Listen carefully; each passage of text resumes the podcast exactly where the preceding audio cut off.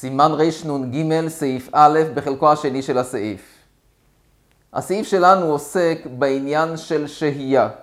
אסור להשעות בשבת גדירה על גבי קירה, גזירו שמא הוא יחטא בגחלים. שמא הוא יראה בליל שבת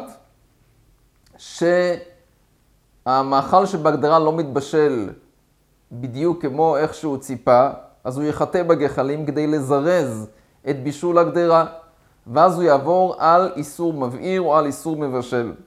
אז לכן מהאיתיימה אסרו חז"ל להשעות כדירה על גבי קירה בשבת.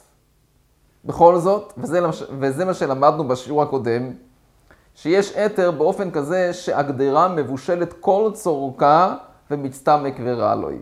באופן כזה שהגדרה הגיעה כבר לגמר הבישול שלה, המאכל שבגדרה כבר יתבשל כל צורכו. מכאן ואילך אם הוא יוסיף להתבשל זה רק יהיה גרוע בשביל המאכל. באופן כזה אין בעיה להשעות את הגדירה על גבי הקירה. ולמה? כי אין חשש שמו יחטא בגחלים, הוא לא יזיק את המאכל שבגדירה. למדנו על אתר נוסף באופן כזה שהוא שם בתוך הגדרה איזושהי חתיכת בשר חי.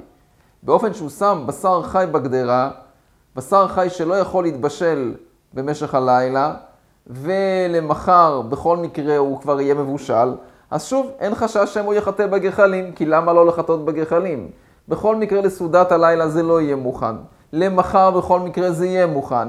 אז בשני האופנים הללו של נזבע של כל צורקוי ומצטמק ורלוי, וכדי רוחייסו, דהיינו, שהוא שם שם חתיכת בשר חי שבכל מקרה לא ראוי לסעודת הלילה ובכל מקרה ראוי לסעודת מחר, בשתי המקרים הללו אין חשש ומותר להשעות גדירה על גבי הקירה. בשיעור שלנו נלמד בעזרת השם על שני היתרים, שלושה היתרים נוספים. היתר אחד זה גורוף, היתר שני זה קוטום, והיתר שלישי זה קש וגבובו. גורוף הפשט הוא, הוא גרף, הוא הוציא את כל הגחלים מהקירה. באופן שהוא הוציא את כל הגחלים מהקירה, אין חשש של שם או יחטא, את מה הוא יחטא. הקירה ריקה, אין בה שום גחלים, אין לו שום אפשרות לחטות, במה הוא יחטא. באופן כזה מותר להשעות, מותר לקחת גדירה, להניח אותה בתוך קירה שעדיין חמה מהבישול שהתבשל בה, באופן שאין בה גחלים. האופן השני זה קוטום, קוטום זה נקרא שהוא פיזר אפר על גבי הגחלים למעט את החום שלהם. באופן כזה, מכיוון שהוא פיזר אפר על גבי הגחלים למעט את החום שלהם, הוא הסיח דעתו מחיטוי הגחלים, והראיה שהוא עושה את הפעולה ההפוכה. בערב שבת, לא רק שהוא לא מחטא, אלא הוא הניח על גביהם אפר כדי למעט, לצנן את החום של הגחלים, אז אם אלה אין חשש שמו יחטא בזמננו. אדם שהניח בלך על גבי הגז, זה כתום. זה כתום. הוא מיעט את החום של האש.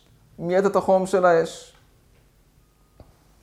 ואופן שלישי, אם הוא הסיק בקש וגבובו. דהיינו, הוא לא הסיק את הקירה בג... בדברים כאלה שעושים גחלים, אלא בדברים כאלה בקש וגבובו שהם קלים ולא נשאר מהם זכר, אין את מה לחטות. אז שלושת האופנים הללו, הדין הוא שמותר גורוף, קוטום, קש וגבובו.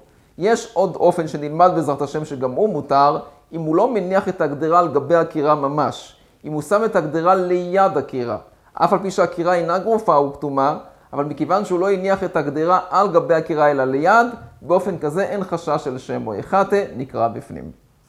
אומר השולחון ערוך, אבל אם נתבשל קצת ולא נתבשל כל צורכו, ואפילו אם נתבשל כל צורכו אבל הוא מצטמק ויופלוי, אז באופן כזה של מצטמק ויופלוי, אסור להשעות את הגדרה הזאת על גבי הקירה.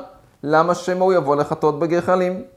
חיישינן שמא יחתה, ואסור להשהותו עליה, אלא אם כן גרף, דהיינו שהוציא את כל הגחלים מהכירה, ואז אין לו את מה לחתות, אין שם גחלים בכירה, או קטם, מה זה קטם? דהיינו שכיסה הגחלים באפר למעט חומם.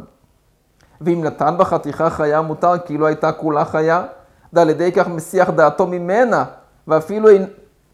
חתיכה חיה גם הדין הוא שמותר.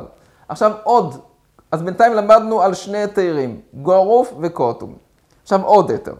ואפילו אינה גרופה וכתומה, מותר לסמוך לה גדירה בסמוך חוצה לה. על גבי הקירה עצמה אסור להניח, כי הקירה אינה גרופה וכתומה. התבשיל הוא לא יתבשל כל צורכו ומצטמק ורע לו היא. אבל ליד, ליד הקירה מותר להניח.